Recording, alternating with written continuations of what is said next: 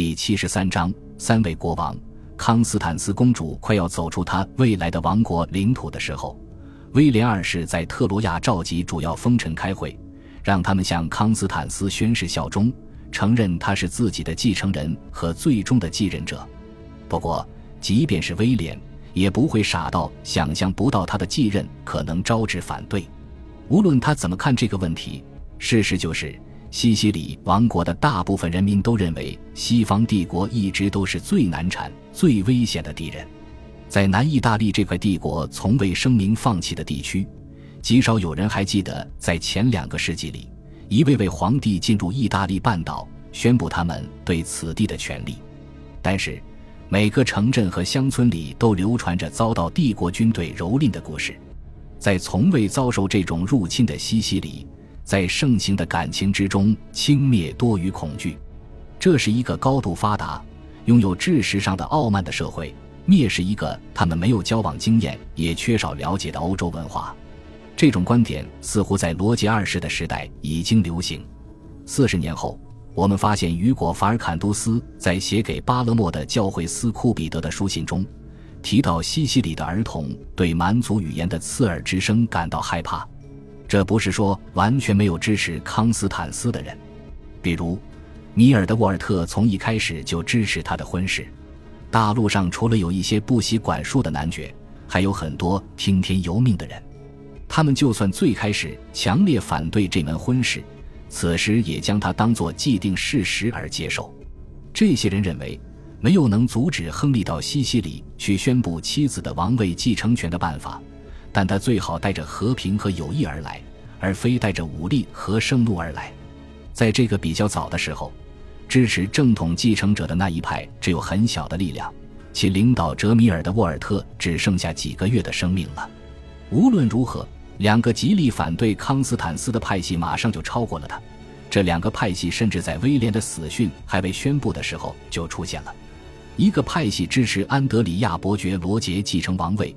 另一个派系则支持莱切的坦克雷德，两位候选人都具备值得被推荐的重要品质，他们都可以说自己出色的指挥过军事行动，其中有分开指挥的，也有共同参与的。一千一百七十六年，他们并肩作战，一起对抗帝国的军队，取得了一次影响不大却又令人印象深刻的胜利。坦克雷德率领西西里舰队参与了威廉的两次主要的对外远征。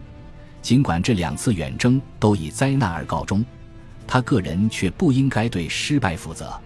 而罗杰是协商威尼斯条约时的主要代表之一，这为他赢得了外交上的声誉。罗杰此时担任王国的侍从长，广受尊敬。但是安德里亚伯爵的王室血统是最稀薄的，所以他的要求最站不住脚。而坦克雷德的血统则无可争议。他是普利亚公爵罗杰的私生子，母亲是莱切伯爵阿沙尔之女艾玛。坦克雷德身材矮小，容貌丑陋。埃伯利的彼得非常讨厌他，也是抨击他的主要人物。彼得用六音部的诗歌描述他为一个倒霉胚子、可憎的野兽，还用诗歌加插图的形式将他描述为猴子。但他也跟很多身材矮小的人一样，精力旺盛，能力突出，意志坚定。他年轻时对威廉不忠，此时此时已经被遗忘。他最近被任命为普利亚的大总管和首席司法官。首先，阿耶罗的马修支持他即位。马修年事已高，深受痛风困扰，早就在考虑退休的事宜。十二年前，他到墨西拿的瓦西里安修道院，就主修道院注册成为一名俗人修士。但是事实证明，他非常热爱权力。尽管互相讨厌，他和米尔德沃尔特还是一起共事。两人后来被圣吉尔马诺的里夏尔描述为王国的两根最坚固的支柱。此时，其中有根支柱显示出将要倒塌的迹象，但是马修一如既往的坚决。作为一位真正的西西里爱国者，他从不掩饰对那庄根霍恩施陶芬家族的婚事的厌恶。国王威廉的尸首还未变凉，马修就拿出精力。政治技能和大量的经济资源，投入确保坦克雷德顺利即位的战役，斗争艰难而激烈。贵族及其依附者均压倒性的支持安德里亚的罗杰，中产阶级和平民则支持坦克雷德。双方均部手下留情，至少有一次，两派的人甚至在巴勒莫的大街上大打出手。但是马修知道安德里亚伯爵私生活中的不合规之处，便充分利用自身的知识去制造灾难性的效果。他还设法得到了教皇克雷芒三世的支持。马修的猜想很正确，教皇肯定会抓住一切机会去阻止两个可怕的邻国走向联合。就这样。在一千一百九十年刚开始数周的某个时间，莱切的坦克雷德从大主教米尔的沃尔特手里接过了西西里的王冠，后者似乎已经不可避免地辞职了，尽管是暂时的。坦克雷德继位后，马上任命阿耶罗的马修为首相，首相一职自佩尔什的斯蒂芬离开后就一直空缺。坦克雷德知道，此举最能取悦这位老人，能把他跟王位绑得更紧。况且他的支持在未来更加有必要。如果西西里王国要延续下去，前面就有恶斗在等待。奇怪的是，新国王的权威所面临的第一个挑战，并非来自那两个已经被他打败的派系，它显示国家的结构中还有另一处更加不吉利的分裂。臣民当中，基督徒和穆斯林之间的敌对情绪正在不断增长。宗教冲突在首都爆发的话。坦克雷德就难以掌控权力，矛盾似乎是由基督徒挑起的。他们利用威廉去世后的混乱状态，攻击巴勒莫的阿拉伯人群体。在接下来的冲突中，有数位穆斯林丧生，还有很多其他穆斯林因为担心发生大屠杀而逃往山区，设法控制了山区的几座城堡。随后，加入他们的穆斯林越来越多，他们的人数急剧增加。不久。坦克雷德就发现眼前爆发了一场大规模的暴动，耶路撒冷陷落的消息和接下来十字军东征的准备活动加剧了两个群体之间的紧张状态。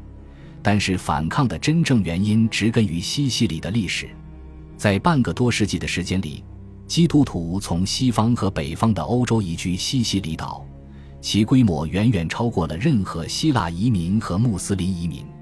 拉丁的元素以牺牲其他元素为代价得以极大增强，然后他们肯定不能容忍其他势力。一一百六十一年发生反对坏人威廉的宫廷政变时，也爆发了反穆斯林的暴乱。自此以后，穆斯林的境况似乎就越来越差。以下是伊本·祖拜尔一千一百八十四年末在巴勒莫的记载。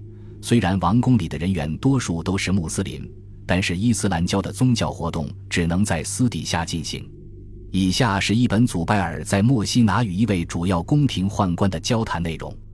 除开上述特殊的宗教问题，西西里基督徒在12世纪末对同国的穆斯林的流行看法，禁不住令人想起英国人在英印政府盛期时对印度人民的看法。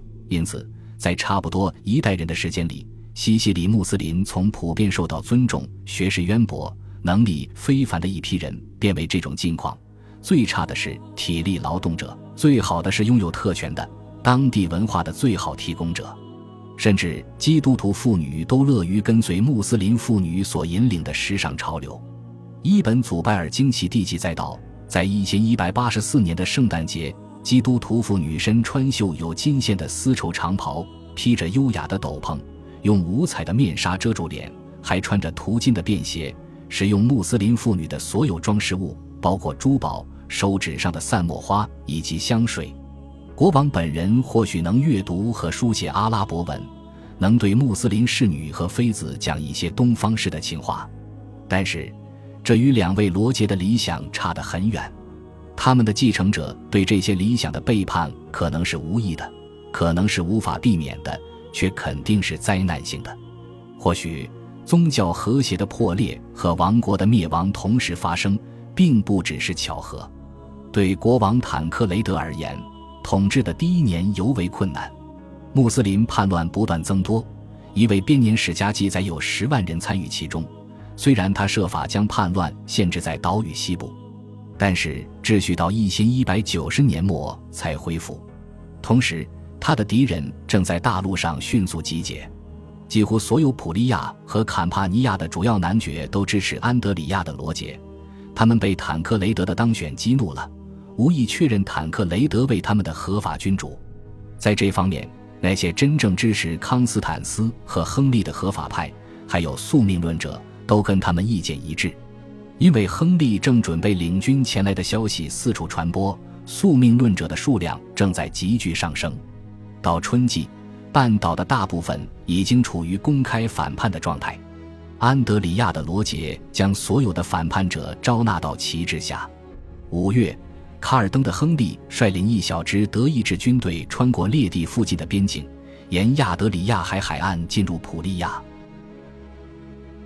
感谢您的收听。喜欢别忘了订阅加关注，主页有更多精彩内容。